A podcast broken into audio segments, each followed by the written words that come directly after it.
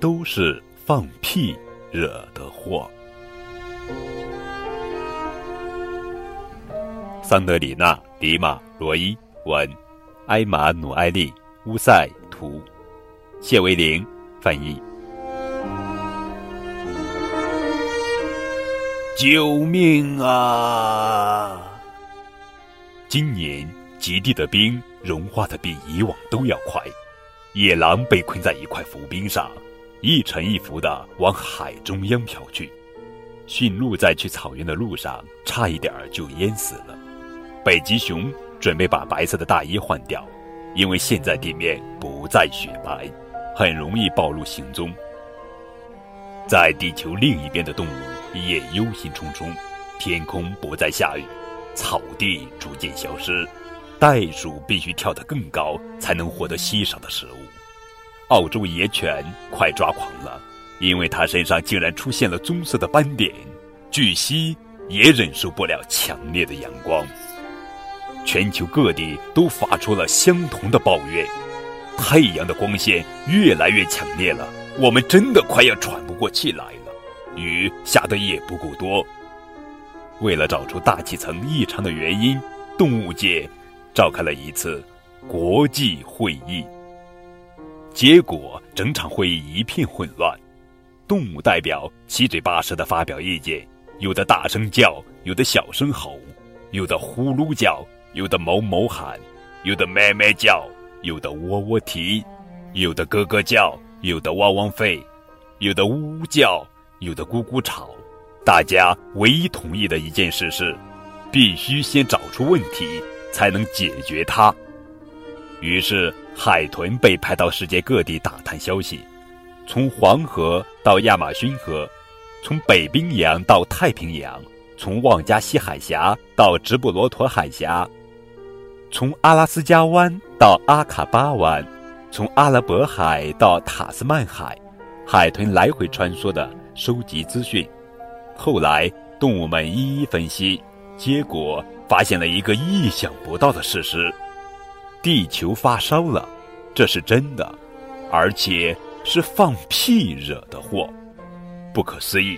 没想到牛放的屁是导致全球变暖的原因之一。从北到南，从东到西。每个地方都有牛在放屁，它们用尽一生的时间吃草、反刍和放屁，造成了地球巨大的改变，扰乱了大气层和气候变化，事态严重。各种动物再度聚集起来，大家七嘴八舌地讨论着。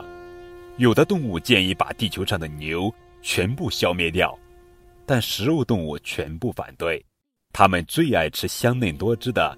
带骨牛排了。食肉动物建议，所有的牛两天吃一次草，减少放屁量，但这并不能解决根本问题。刺尾鱼有个点子，切掉牛的一两个胃，让反刍次数减少，放屁量就降低了。如果请牛改变饮食习惯呢？让他们改吃不会放屁的食物，就能还给我们清新的空气。改变它们的遗传基因，把它们变得又矮又小。矮小的牛放的屁一定很少。但是这些想法没有一个可行。牛在印度被视为圣兽，备受尊崇，根本动不了它们一根汗毛。欧洲那些肥嘟嘟的牛，也不可能同意放弃美味的食料。你去逮一头美国牛看看，它们可都是受过牛仔训练的。动物们苦恼极了。如果牛再不停止放屁，不出几年，大家全都会从地球上消失。牛也感到很抱歉，他们不知如何改变这个悲惨的结局。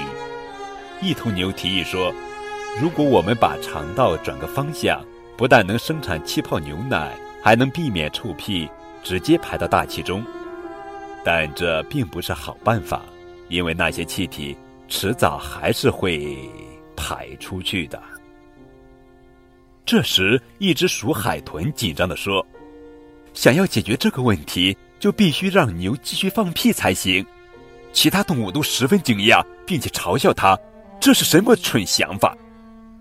聪明的鼠海豚继续说：“我们把牛的屁收集起来，就可以在冰原上开一家制冰厂，利用牛的屁来生产冰块，就跟冰箱一样。”大家开始交头接耳地说：“嗯，这听起来是个好主意。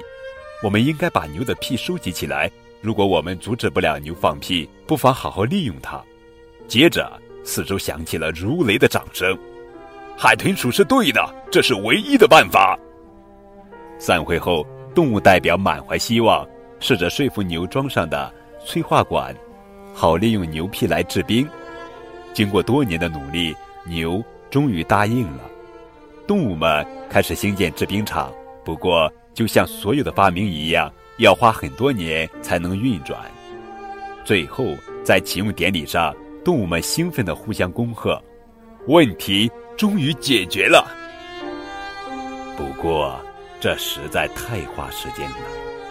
冰恐怕已经全部融化了，所以现在该是我们采取补救行动的时候了。我们一定能阻止地球被洪水淹没。